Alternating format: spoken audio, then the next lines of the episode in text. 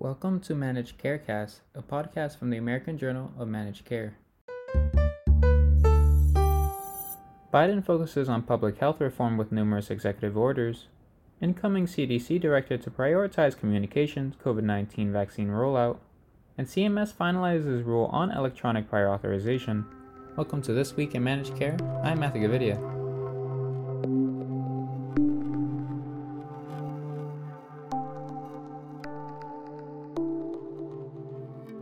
After Joe Biden was sworn in this week as president amid unprecedented security, he signed 17 executive orders aimed at undoing the Trump administration's policies related to COVID 19, public health, climate change, and other issues, and in some cases, instituting new ones, such as a 100 days masking challenge across the federal government.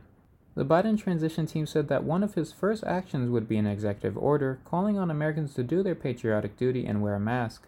As the nation crossed the threshold this week of 400,000 deaths from the pandemic, Biden will also require mask and physical distancing in all federal buildings, on all federal lands, and by federal employees and contractors. The Biden administration also took steps to rejoin the World Health Organization, rejoin the Paris Climate Accord, and revoke their approval of the Keystone XL oil pipeline, restore the National Security Council Directorate for Global Health Security and Biodefense, which was created by the Obama administration and dissolved by President Trump in 2018, and create the position of COVID 19 response coordinator, who will report directly to the president. Jeff Zients, who previously served in the Obama administration as director of the National Economic Council and acting director and deputy director of the Office of Management and Budget, will be responsible for coordinating the federal COVID 19 response. In addition to the executive orders, the Biden transition team said there will be review of all regulations and executive actions from the previous administration that are deemed damaging to the environment or public health, as well as a directive to federal agencies to prioritize racial equity and review policies that reinforce systemic racism. When Donald Trump took office four years ago, he signed just one executive order, which pledged to seek the repeal of the Affordable Care Act. Although repeal efforts failed, the Supreme Court is expected to issue a ruling in a case brought by Texas seeking to overturn the health law before its term ends in June. For more, visit ajmc.com. As Dr. Rochelle Walensky assumed the role of CDC director on January 20th, the infectious disease specialist faces a myriad of challenges wrought by the ongoing COVID 19 pandemic.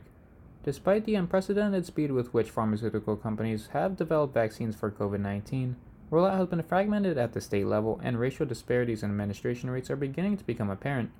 Although some states have been widely successful in administering the allotment of COVID 19 vaccines they were given, many have reported roadblocks. Part of the Biden administration's plan to enhance rollout is to expand vaccine allocation to four key locations federally qualified health centers, community vaccination centers, mobile units, and pharmacies.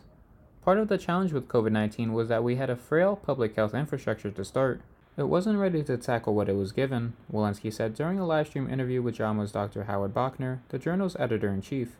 As director, she hopes to bring this reality to Congress's attention we're in this because we had warnings for many, many other public health scares in the last 20 years, and we didn't fix our public health infrastructure and our data infrastructure in response to those tests.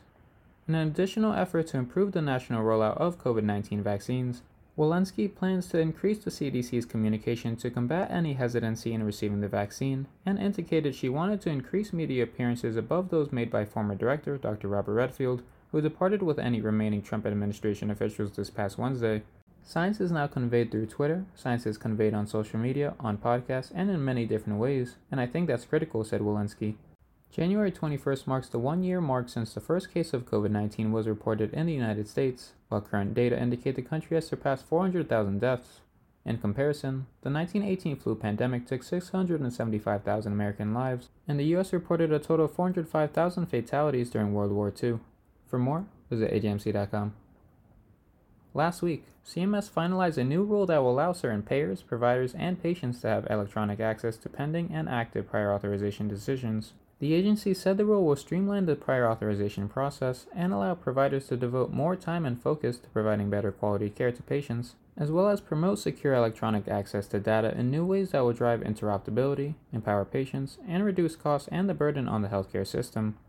Thanks to this rule, millions of patients will no longer have to wrangle with prior providers or locate ancient fax machines to take possession of their own data, many providers too will be freed from the burden of piecing together patients' health histories based on incomplete, half forgotten snippets of information supplied by the patients themselves, as well as the most onerous elements of prior authorization, said then CMS Administrator Seema Verma in a statement. The CMS interoperability and prior authorization rule will require Medicaid, Children's Health Insurance Program managed care plans, fee for service programs, and issuers of individual market qualified health plans on the federally facilitated exchanges to implement application programming interfaces or APIs.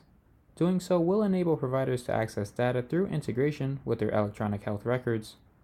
Payers regulated under the rule will be required to include claims and encounter data including laboratory results and information regarding any pending and active prior authorization decisions, into an API. They will also be required to reduce their decision timelines for prior authorizations to a maximum of 72 hours for urgent requests and 7 calendar days for non urgent requests. CMS said that enabling patients to review the status of a prior authorization application will provide them with a better experience because they can better understand the timeline for the process and in turn be more able to plan next steps with their provider. For more, visit ajmc.com.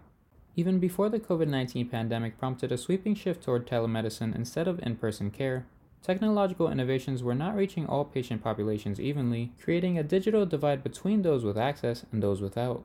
In this week's Managed Carecast, we speak with two co authors of an original research article published in the January 2021 Health IT issue of the American Journal of Managed Care, titled Differences in the Use of Telephone and Video Telemedicine Visits During the COVID 19 Pandemic. The study describes patterns of telemedicine visits by patients' race, ethnicity, age, and language amid the pandemic in spring 2020. The authors, Dr. George A. Rodriguez and Dr. Ishani Ganguli of Harvard Medical School and Brigham and Women's Hospital in Boston, discuss their findings and suggestions for making telehealth access more equitable for all.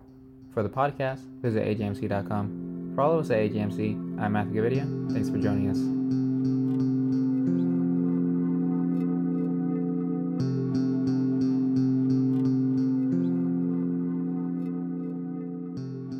To learn more about this issue, visit ajmc.com or see the show notes. To get in touch with us, email info at ajmc.com or follow us on Twitter at ajmc underscore journal. If you like the podcast, don't forget to subscribe and rate us.